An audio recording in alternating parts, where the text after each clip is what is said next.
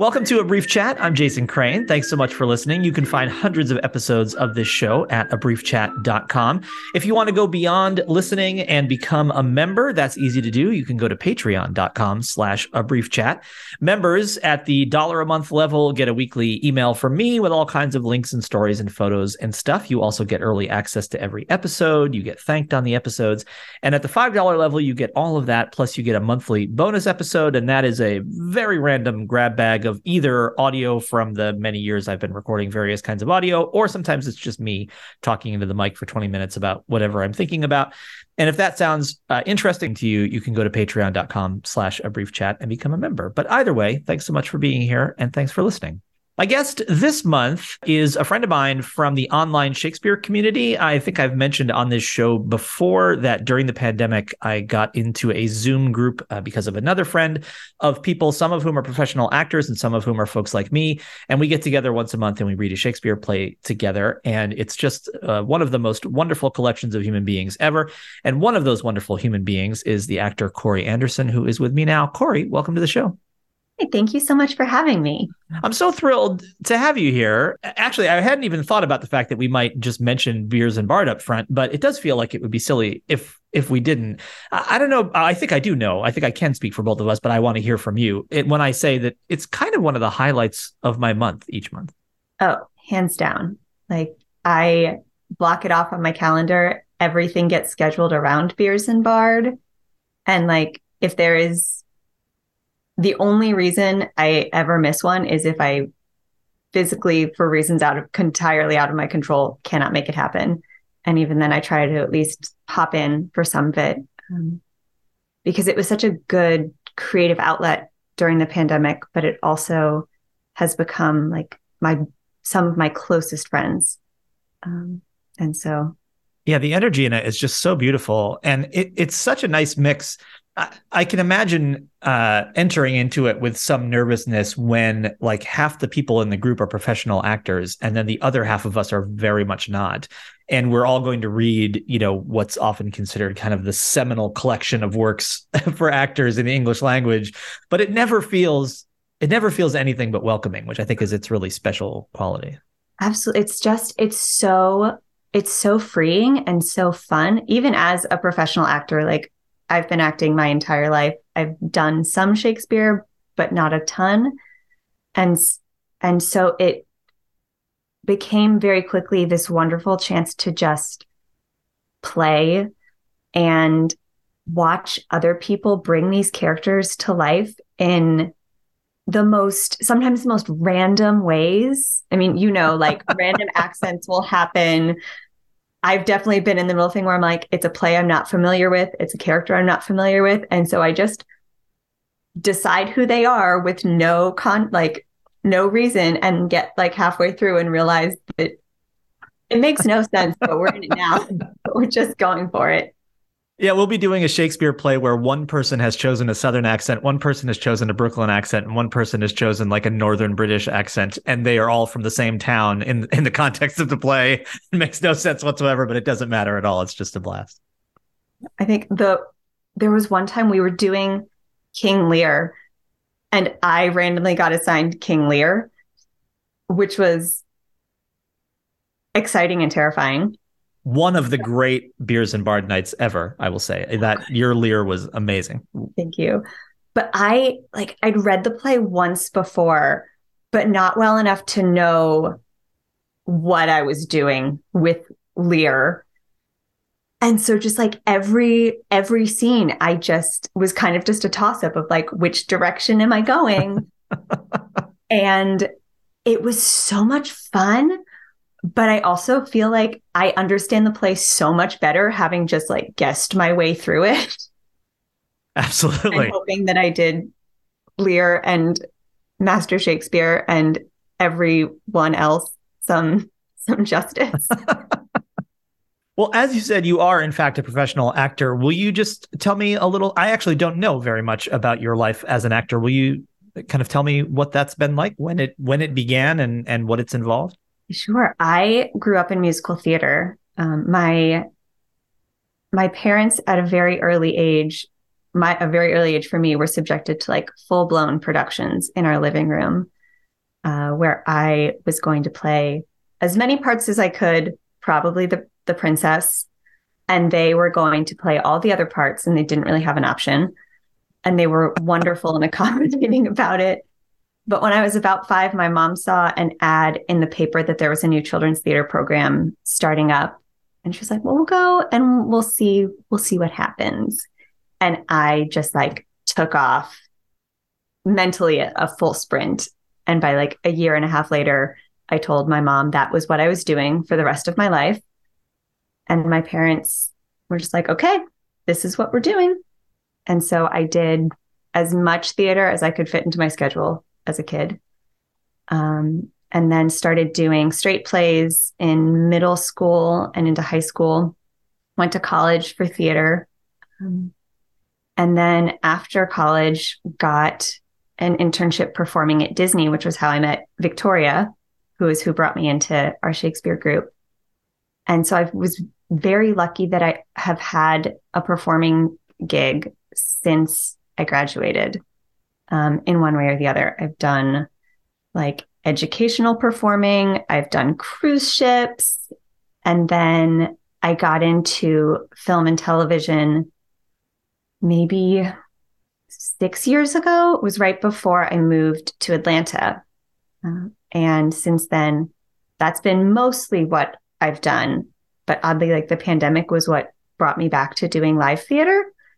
I did a touring show, touring musical that went around and performed at senior living facilities for people who couldn't go even outside of a pandemic, had a hard time accessing live theater. We would bring like a one hour show to them. Oh, that's great. So it's been so, it is my favorite, my favorite thing. It just like lights me up to be in a room with people where we all just get to create together. And especially in live theater, you get to interact with your audience in a way that you don't with film and TV. Um, and so feeling that exchange go back and forth. Um, that said, I filmed a TV show last summer and I it was so fun getting texts from all my friends when my episode came out and and getting their reactions kind of in real time as they were watching it because I was playing. Uh, spoiler alert: I was playing a murderer. um, although I think if anyone is familiar with the show Snapped, like you know pretty much from the top of the episode who the murderer is, and that is not a role I usually get to play. Um, and so it was really fun to get all the reactions to my arson and poison activity on screen moving to Atlanta when your career is as an actor, particularly in film and TV, there was a time when that would have seemed like an odd move, but in the last couple of decades, that has become one of the hotbeds in the United States, right? Absolutely. I think last I heard, we more, this might be inaccurate, more is produced and filmed in Atlanta than in LA. We are wow. one of the biggest filming locations in the world, and the talent here is insane. Like there are so many, so many friends of mine or friends of friends who I see their work on TV or in a film and they just blow me away. And so it's been really exciting seeing more productions move here and kind of the, the word getting out that Atlanta has a lot going on. Yeah, you used to watch movies and TV and you would like wonder which part of Vancouver is this? And now you watch it and you wonder which neighborhood in Atlanta am I am I in right now? It's fun. A lot of stuff films uh, right across from where my now husband used to live, and so we'd be watching things. I'd be like, "Wait a minute, I we just drove by that 20 minutes ago." That's great. And we, uh, for people who saw the title of this episode, um, we are uh, kind of setting up the life you have so that we can talk about some of the contrasts with um, things that have happened. And so another thing that I know that you do is uh, because you know everyone needs two entirely separate, unrelated, full blown careers. Uh, you also are a professional baker and you run your own bakery at the same time as you are also a professional working actor. Uh, so tell me about Baby Deer Bakery, uh, which I'm so fascinated by. Oddly, these are slightly more connected than you might guess if you haven't Okay. heard the baby deer origin story. I used to bake a lot. I was like, I don't need, I cannot eat through everything I want to bake. And so I would bring them to acting class so that people would help me eat it all. And people would ask, like, like, have you ever thought about selling them? It's like, I don't, no, it's not really, I just do it for fun. But kind of parallel to that, I have a lot of friends with really severe allergies. Um, I have really close friends who are celiac. I have friends who are allergic to like a dozen different things that all kind of like counter counteract each other with normal substitutions. And so I realized like they couldn't just go to a bakery and get a birthday cake. Or I worked briefly as an executive assistant in an office when I was living back home in California. And one of my jobs was to help with catering if we were catering an event or a staff appreciation lunch. And people with allergies couldn't participate because um, no one had, they were very, they kind of just like didn't bother to tell people they had allergies. They would just bring their own food. And so I realized like it's logistically a little tricky depending on what allergies you're working with. But like, are there ways can I find people that can cater to these allergies? And so when I started, if I was bringing something into work or an acting class and I knew someone had an allergy, I would just bake around the allergy. And so word kind of got out that I did that. And so I had a period of like one month where like four or five people asked me back to back to back if I'd thought about selling my stuff or when I was going to start selling my stuff. And so I just kind of like was like, okay, universe, like I get it. I got point, it. Yeah. Point taken. I'm sorry. I haven't been paying attention. I will sort it out and figure it out. So the name Baby Deer actually comes from my acting teacher in that class. This isn't a video thing, so no one can see me, but I've got like the big eyes and the Disney princess mannerisms and all of that. And so my nickname in class was Baby Deer. And so I was like, what am I gonna this like it was the only name. That's and fabulous. so I started, it's a fully licensed, I bake out of my home kitchen, um, but we're fully licensed and we do like all the standard like recipes with butter and sugar and flour. But I also have a gluten free and a vegan option for almost everything on the menu. And I've done a lot of custom modifications. Um, so this weekend, I'm doing like a vegan, gluten free, sugar free modification for someone with allergies. Um, I've done someone was on like a medical, a medically mandated paleo diet. Um, and I figured out a birthday cake for that. That one was that one was tricky. Um, I've done keto modifications, but kind of finding a way to make it really as inclusive as possible. Because it's really lovely when someone gets birthday cake for the first time in however many years. Does it involve a fair amount of experimentation on your part when you're trying to take a particular thing or set of things out of a normal recipe? It does, especially if it's something I haven't done before and that doesn't have kind of a straightforward one to one swap that I've used in other recipes. So, like flour, I have a gluten free flour blend that works pretty universally with everything. And I know how to kind of tweak ratios to make sure it doesn't get too dried out. Um, but like the paleo birthday cake took a couple a couple tries because I couldn't I needed to use like palm oil, which I'd never used before. Did like a sugar-free, a vegan keto cake. That one was probably the hardest because keto recipes use a lot of eggs. And when you can't use the eggs, Right. I think I ended up making so many gingerbread cake truffles out of failed gingerbread cake. like everyone, I was like, "Do you like gingerbread truffles? 'Cause Here's three dozen of them. Here's three have. dozen truffles. Please take them because I can't eat them."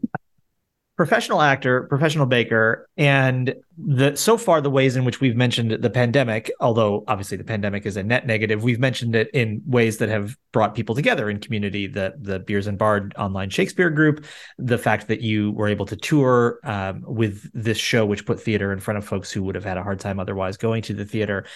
But this is the part where our story is going to take a turn now because the pandemic ended up having a, a very unexpected and lasting effect uh, on your life. And so, can you can you set up that story for us? Tell us what happened and and what's continuing to happen. Yeah. I feel like I kind of did the pandemic in reverse because I worked full time in person for the first year of the pandemic. And then that came to an end. And so I spent the second year of the pandemic doing more acting, touring with the show, um, and looking for a part time remote job. And then last summer, we had gone on a trip to Mexico. We got our engagement pictures done there. And the, day after I got back, I woke up in the morning with kind of a sore throat. And I was supposed to go to an in person acting gig that day. And so I was like, let me just let me just check. I've been on planes. Um, Mexico City was so on top of their like health and safety protocols.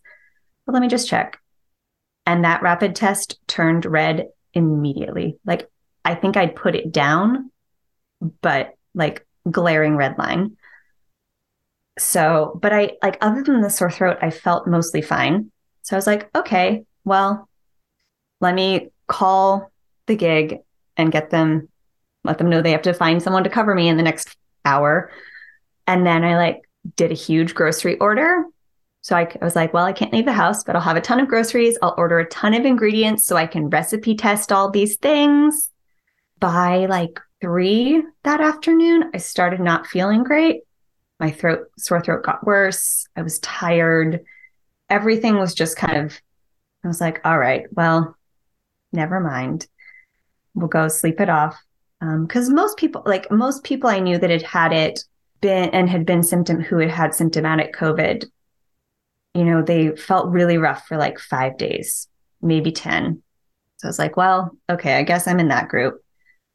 And by, so that was Tuesday. By Thursday, I was struggling to sit up. By Friday, I couldn't stand and I couldn't speak. And I didn't realize how sick I was because I all I knew was like everyone is tired with COVID. Um, and so I didn't realize that like my tired was not normal tired. And so by Saturday, like I was struggling to breathe unless I was at like the exact right, like halfway between sitting and lying down. If I wasn't at the right angle, I couldn't breathe. I couldn't sit up.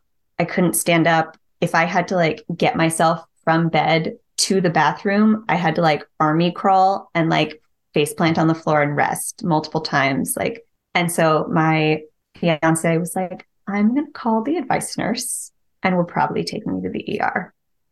And so we went to the ER and nothing showed up as abnormal. They gave me some steroids and a couple other like one off medications to kind of like boost my immune system.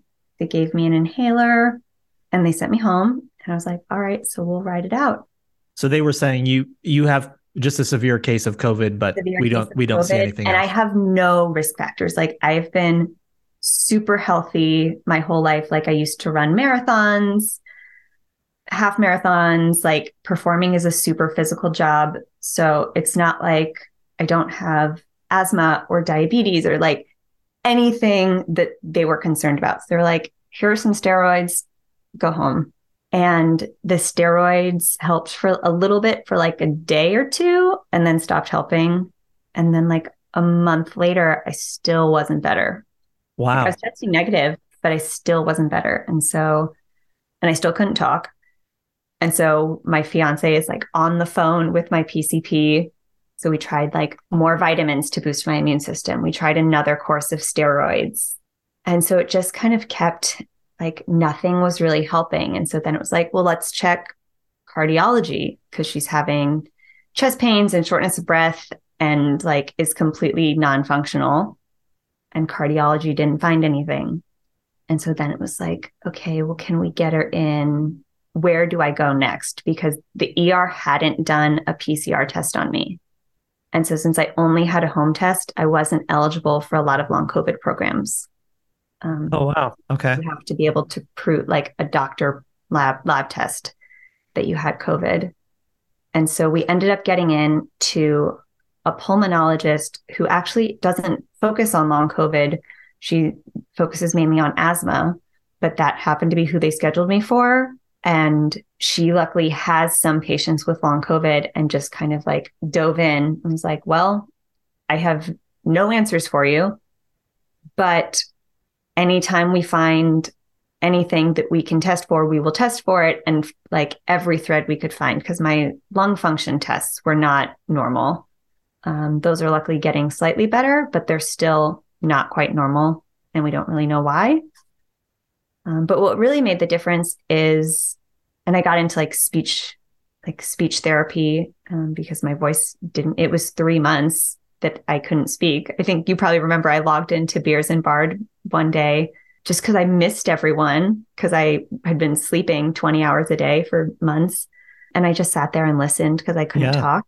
But I got into speech therapy to fix to fix that. And after a couple sessions, we got my voice working. But there were no answers for what was happening to me or why it was happening or what to do about it.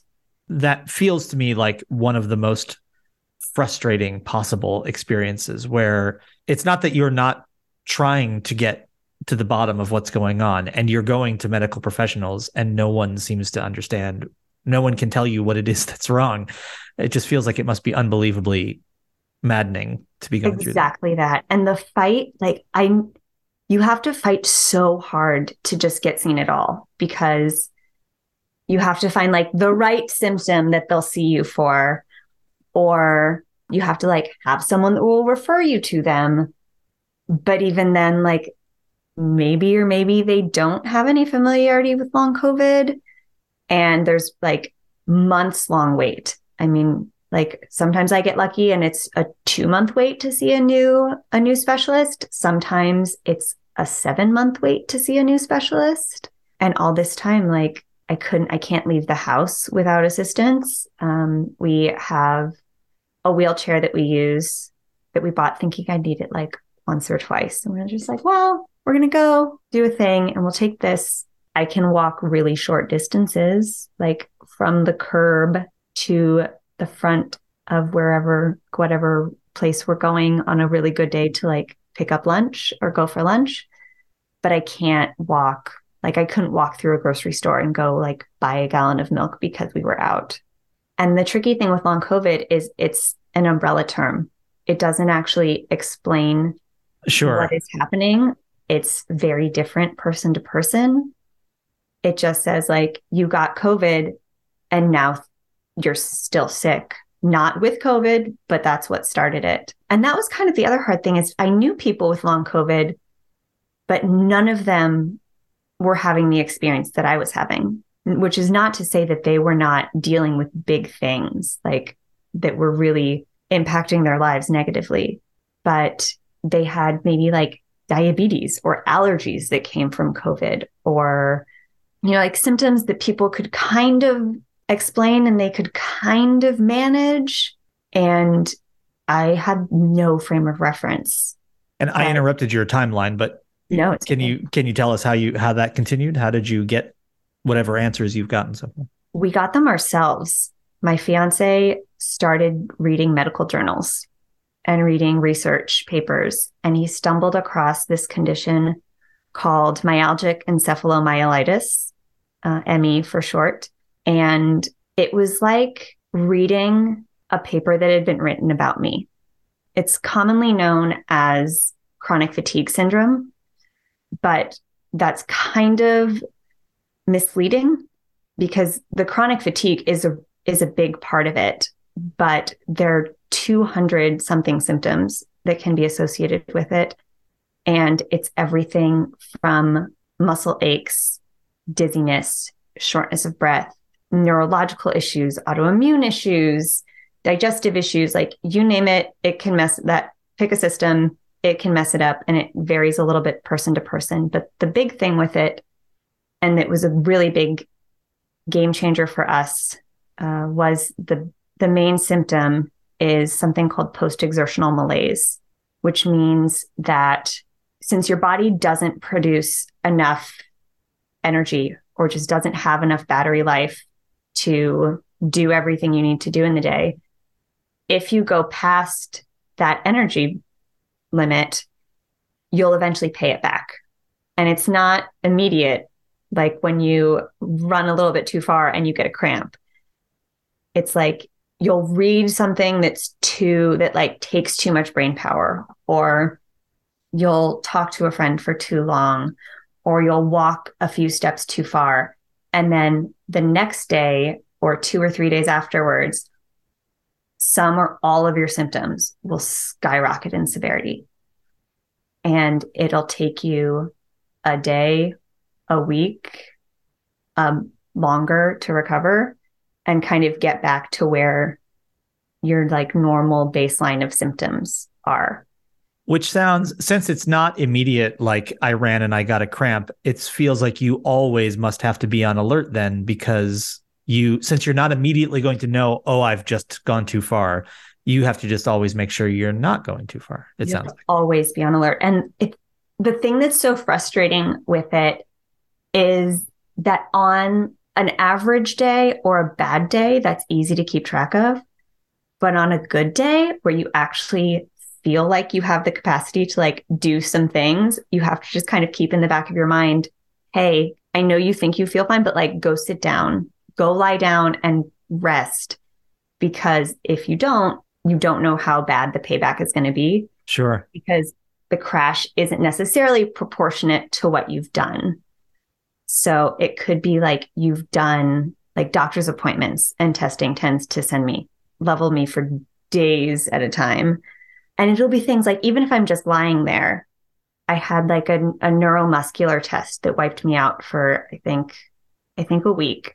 And all I had to do was lie there, but they were checking like with electrodes to see how my body responded to stimulation. And I mean, by the time I was done, I couldn't, I couldn't sit back up by the end of the test. And it took me, it was four days, I think, before I could sit up again. Wow. And so it could be something like that, or it could be I went out to like a tea shop with a friend for her birthday and we got dropped off like at the door so I didn't have to walk.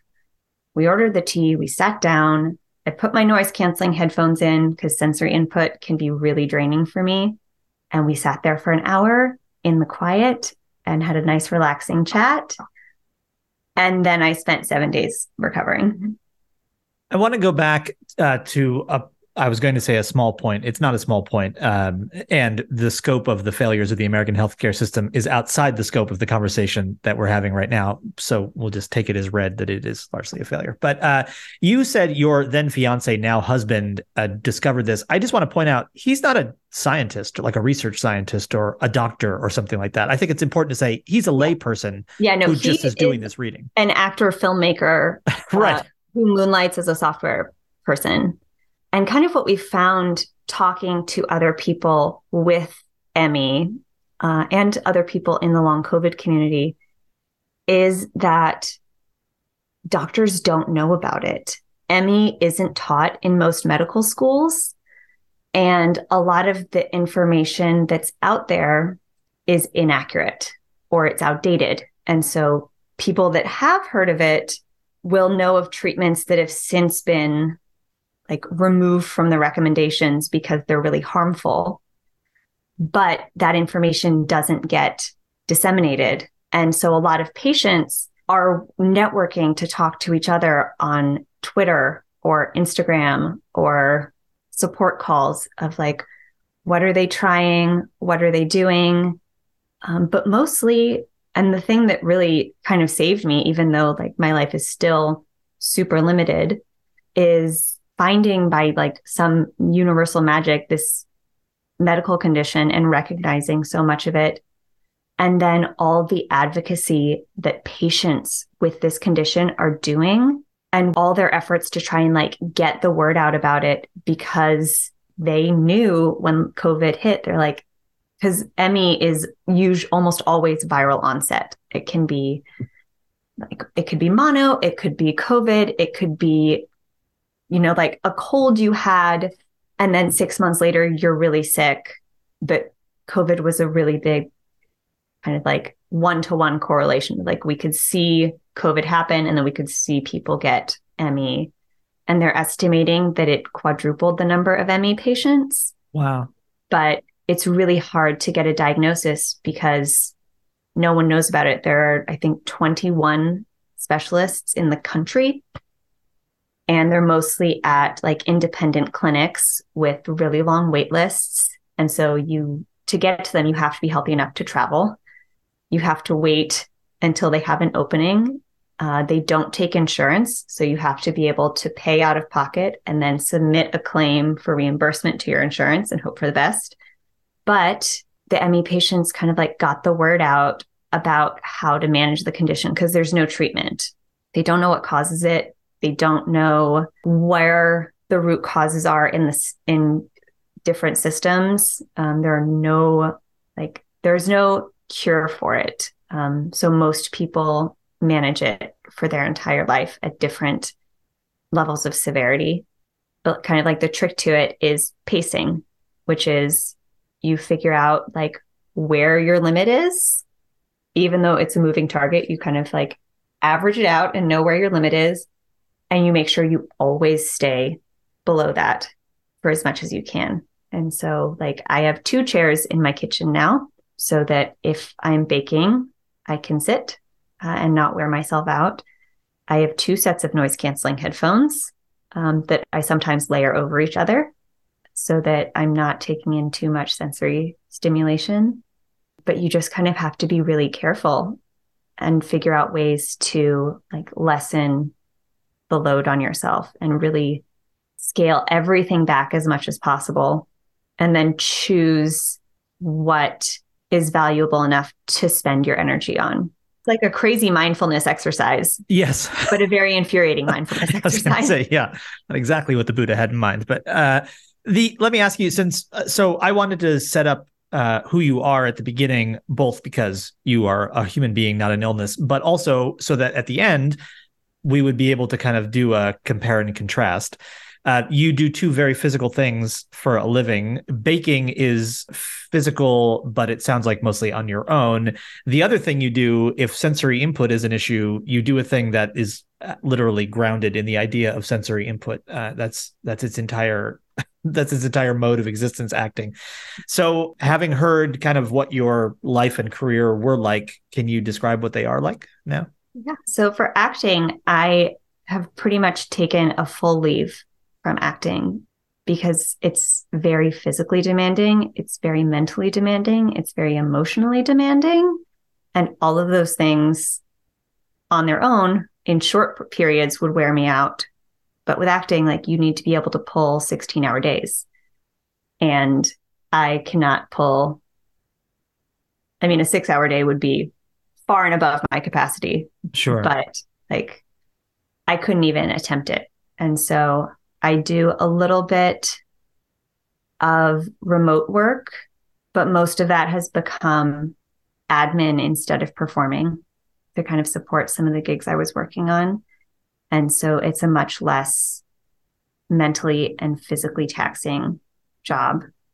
So for the most part, I'm not acting at all right now, which is why Beers and Bard is always such a treat. I hadn't been well enough to read in a while. And so last month I finally got to read again and I said my first line and like I had to hold back the tears because I just don't get to do it ever. And then with baking, fortunately, like I am a one a one woman team for baby deer. But last summer, I became my fiance, now husband, took over a lot of it. We stopped, I just stopped taking orders because I couldn't do them. And I still have to turn down orders when I'm just not, I'm not up for it. Like I can't handle it. But I've kind of built in like a time window. Like people need to give me enough advance notice that I can mobile order the ingredients because I can't go shopping. If I'm in a crash, I have time to hopefully sleep it off and still have time to bake whatever they've ordered. But I've really like contracted the circle of what I take on and how much I will take on and how much advance time I need to give myself to complete things successfully.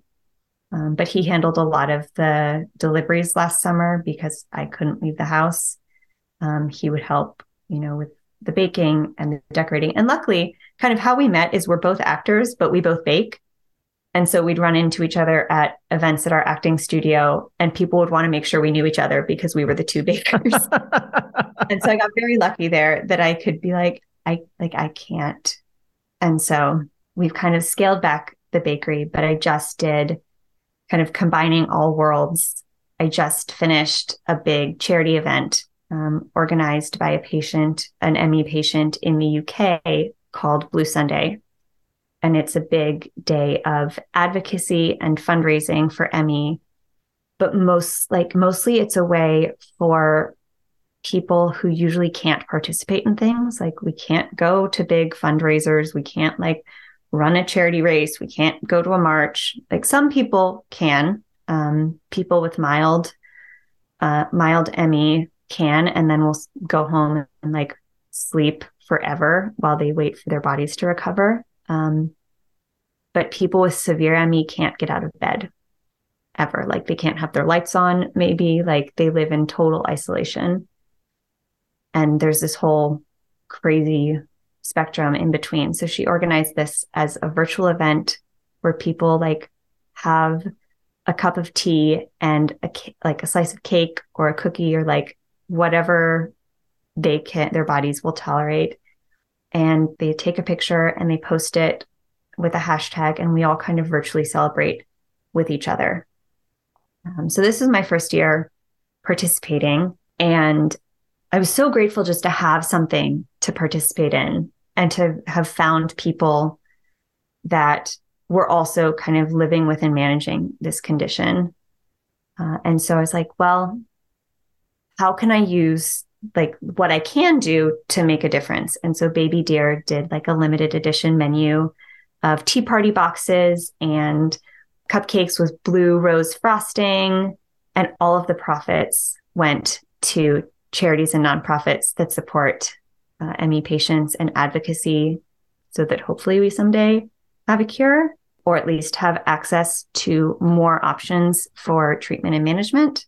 I set aside like two weeks to make those things, like make the cookie dough, lie down, right? Scoop the cookie dough, freeze it, lie down. like so, two weeks of things, which was good because I crashed in the middle of it. Sure. And had like lost three or four days where all I could do was lie down under a weighted blanket with a light blocking sleep mask on and hide from the world until I was ready. But then I came back and we got it we got it done and a lot of the tea party boxes went to other to other ME patients to help them celebrate, which was something I never would have guessed I would have gotten to do. That's amazing.